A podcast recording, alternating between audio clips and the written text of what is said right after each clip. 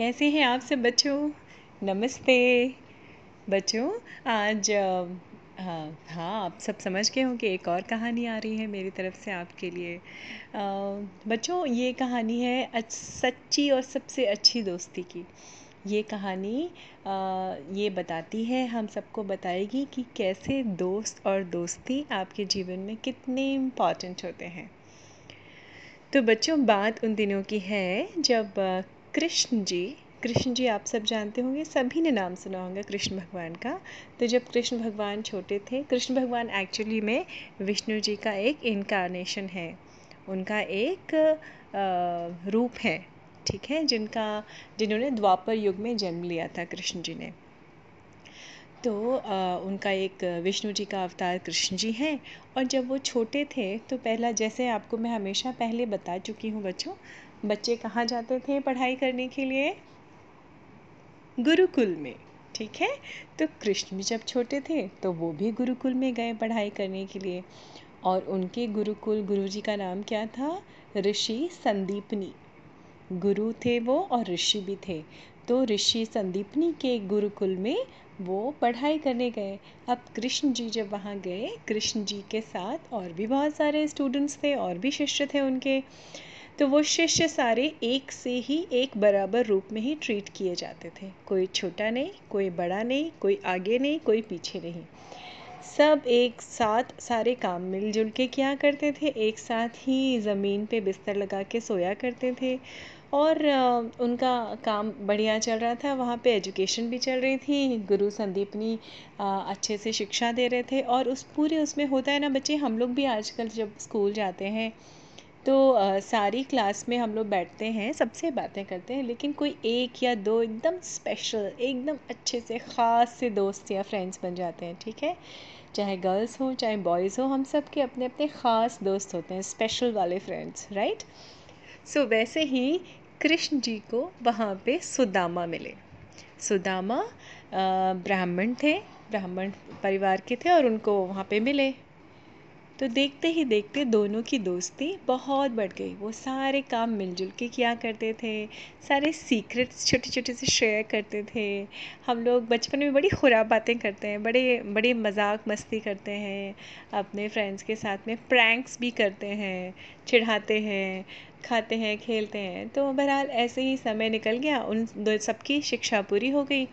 और जिस दिन ऐसा दिन था जब आपको तो जब आखिरकार वो दिन आ गया, जब सारे बच्चों को अपनी शिक्षा पूरी करके अपने अपने घर, अपने अपने शहर, अपने अपने गाँव वापस लौटना था।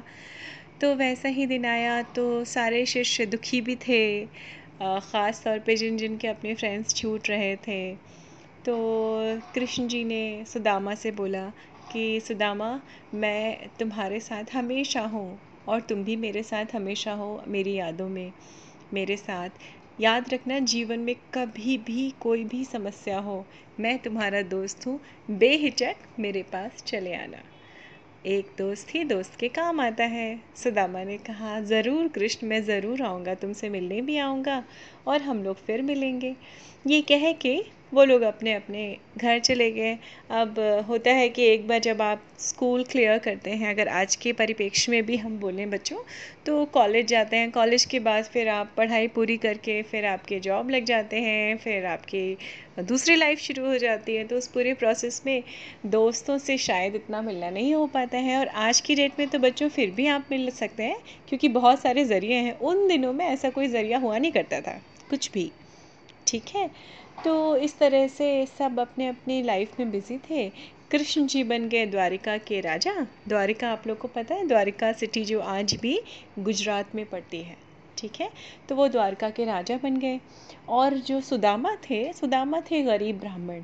और वो क्या होता था, उन दिनों में ब्राह्मण जो होते थे, वो सिर्फ़ भिक्षा मांगते थे। भिक्षा मांग के ही अपना गुजारा करते थे, अपनी लाइफ जीवन बिताते थे। तो उनके तीन बच्चे भी थे, पत्नी भी थी और धीमे धीमे वो काफ़ी गरीब होते जा रहे थे। तो क्या होता है एज अ पेरेंट आप अपने बच्चों के लिए ज़रूर कुछ ना कुछ अच्छा करना चाहते हैं। हमेशा हर पेरेंट हर माँ बाप अपने बच्चों को बेस्ट देना चाहते हैं। तो ये देख के एक दिन सुदामा की पत्नी दुखी होकर बोली सुदामा से कि, सुदामा, एक बात बताइए, आपके तो जो सबसे अच्छे दोस्त आप मुझे हमेशा बताते हैं कि कृष्ण हैं तो क्यों नहीं आप कृष्ण से थोड़ी मदद ले आते हैं? मैं इतने साल हम लोगों ने गुजारा कर लिया, लेकिन अब अपने बच्चों को मैं इस तरह से गरीबी में देख नहीं सकती तो क्यों नहीं आप कृष्ण जी के पास चले जाइए और देखिए शायद वो आपकी कुछ मदद कर सके? तो सुदामा ने पहले तो मना कर दिया, बहुत हिचकिचाए, पर पत्नी के बार बार कहने से बार बार इंसिस्ट करने से उन्होंने कहा, ठीक है, तुम कह रही हो तो मैं कृष्ण से मिलने ज़रूर चला जाता हूँ। लेकिन उनको बड़ा हिचक लग रही थी कि उनके पास तो कृष्ण को देने के लिए कुछ था नहीं, अपने दोस्त कृष्ण को देने के लिए। तो उनकी पत्नी ने कहा, कोई बात नहीं, आप जा रहे हैं, अपने दोस्त के लिए ज़रूर कुछ लेके जाइए, अपने मित्र के लिए। तो वो पड़ोस से चूरा होता है ना बच्चों, पोहा, जिसको हम कहते हैं, वो थोड़ा सा चूरा लेके आ गई और उन्होंने प्यार से उसको एक पोटली में बाँध दिया और सुदामा जी ने वो पोटली अपने कंधे पे लटकाई और अपनी लाठी ली और जो भी वस्त्र उन दिनों में पहने जाते थे, वो पहन के चल दिए। अब जहाँ वो रहते थे, वहाँ से द्वारिका बहुत दूर था और वो कोई ऐसे तो समृद्ध परिवार के थे नहीं कि उस समय गाय, बैल भैंस कुछ हो उनके पास में जिस पे बैठ के वो जा सकें। तो पैदल यात्रा की उन्होंने कभी किसी की बैलगाड़ी पे बैठ गए।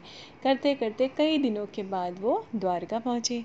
अब जब द्वारका पहुँचे और वहाँ पे राज भवन था कृष्ण जी का तो उन्होंने बोला जाके वहाँ से बोला द्वारपालों से जो सैनिक खड़े होते हैं कि भाई आ, मुझे कृष्ण से मिलना है। तो द्वारपाल ने उसको ऊपर से नीच लेके नीचे तक देखा सुदामा को और बोला अच्छा तुम्हें कृष्ण से, हमारे राजा कृष्ण जी से मिलना है। तो सुदामा ने कहा, जी, मुझे उनसे मिलना है। तो सारे सैनिक जो हैं, द्वारपाल जो थे, वो हंसने लगे। देखो ज़रा, ये आदमी कृष्ण से मिलने आए हमारे राजा से मिलने आए हैं। चलो चलो चलो, आगे बढ़ो। हम नहीं मिलवा सकते हैं कृष्ण से, हमारे राजा से, कृष्ण जी से। तो सुदामा ने बहुत विनम्रता से कहा बहुत ह्यूमिलिटी के साथ बोला कि अच्छा एक काम करिए आप आप मुझे नहीं जाने दें कोई बात नहीं। आप बस अपने राजा कृष्ण जी को जाके ये बता दीजिए कि उनसे मिलने सुदामा आए हैं। ठीक है बच्चों? और वो वहीं दरवाजे पे मेन गेट पे खड़े रहे। एक सैनिक ने रिलक्टेंटली थोड़ा सा आ, हट करते हुए भी फिर भी वो गया। गया जाके उसने बोला, कृष्ण जी को जैसे ही बताया कि आपसे मिलने कोई साधु टाइप का गरीब ब्राह्मण बाहर खड़ा है, उसका नाम जो है सुदामा है। जैसे ही कृष्ण जी ने सुदामा का नाम सुना, वो तो इतने खुश हो गए सुनते ही कि सालों बाद मेरा दोस्त आया है सुदामा और वो राजगद्दी से उतर के खुद ही भागे भागे चले आए गेट पे। उनको प्यार से रिसीव किया, उनको उठा के पहले तो गले मिल के बहुत देर तक इमोशनल हो गए थे काफ़ी, कृष्ण, सुदामा भी इमोशनल हो गए थे, उनको अंदर लेके गए और बोले, बहुत थक गए होगे उनके खुद, क्योंकि ब्राह्मणों की बहुत मान्यता होती थी बच्चों उन दिनों में। तो ब्राह्मण थे सुदामा तो उन्होंने खुद पानी मंगवाया, पानी से उनके पैर धोए और उनके ठाट, बाट, ऐश्वर्य देख के सुदामा तो बहुत हेजिटेट कर रहे थे। पर और उन्होंने क्या किया? उन्होंने सोचा, इतना बड़ा राजा है कृष्ण, मेरा दोस्त तो बहुत बड़ा आदमी बन गया है, मैं लेके क्या आया हूँ इसके लिए? एक मुट्ठी चूरा? तो उन्होंने वो पोटली चुपचाप पीछे की तरफ़ छुपा ली। कृष्ण जी ने झरक लिया। कृष्ण जी ने बोला, सुदामा, क्या छुपा रहे हो मुझसे? तुम ज़रूर मेरे लिए कुछ लेके आए हो। तो सुदामा ने बोला, नहीं नहीं नहीं नहीं, कृष्ण, ऐसी कोई बात नहीं है, वो तो मैं ऐसे ही तो कृष्ण जी ने वो पोटली उनके हाथ से छीन ली। और खुद खोल के बच्चों की तरह वो चूरा खाने लगे। सूखा चूरा था और इतने स्वाद से खा रहे थे। हम्म, वाह सुदामा तुम्हारे चूरे का तो जवाब नहीं। मुझे अपने बचपन के दिन याद आ गए। और ऐसे करके उनको फ्रेश फ्रेश करवाया। फिर दो दिन के करीब सुदामा वहाँ पे रुके। लेकिन उन दो दिनों में उन्होंने बहुत सारी बातें की, बचपन की बहुत सारी बातें की। कृष्ण जी की जो पत्नी थी, रुक्मिणी, वो बड़े आश्चर्य में थी कि ये कौन आ गया है अचानक? ये कैसा दोस्त है इनका जिसको देख के इतने खुश हो रहे हैं? और, लेकिन वो चुप खड़ी थी, चुपचाप थी। और, सुदामा से कृष्ण जी ने पूछा कि, सुदामा, कैसे आना हुआ? ये तो बताओ, सखा, तुम, सखा बोलते थे पहले दोस्त सखा। तुम कैसे आए हो? तो सुदामा ने कहा, नहीं, बस मैं ऐसे ही आ गया था। बहुत कोशिश करने के बाद में भी वो असली कारण नहीं बता पाए। उनको बहुत हिचक लग रही थी सुदामा को, ये कैसे मैं अपने दोस्त से अपने लिए हेल्प मांगूं? तो खैर सुदामा जी दो दिन तक बहुत अच्छे से रहे। अतिथि बन के कृष्ण और सुदामा का समय बहुत अच्छा बीता। फिर कृष्ण जी ने उनको बोला, तुम अब ऐसे नहीं जाओगे। सखा, मैं तुम्हें अपने रथ से भेजूँगा। तो वो अपने रथ पे उनको बिठा के विदा किया।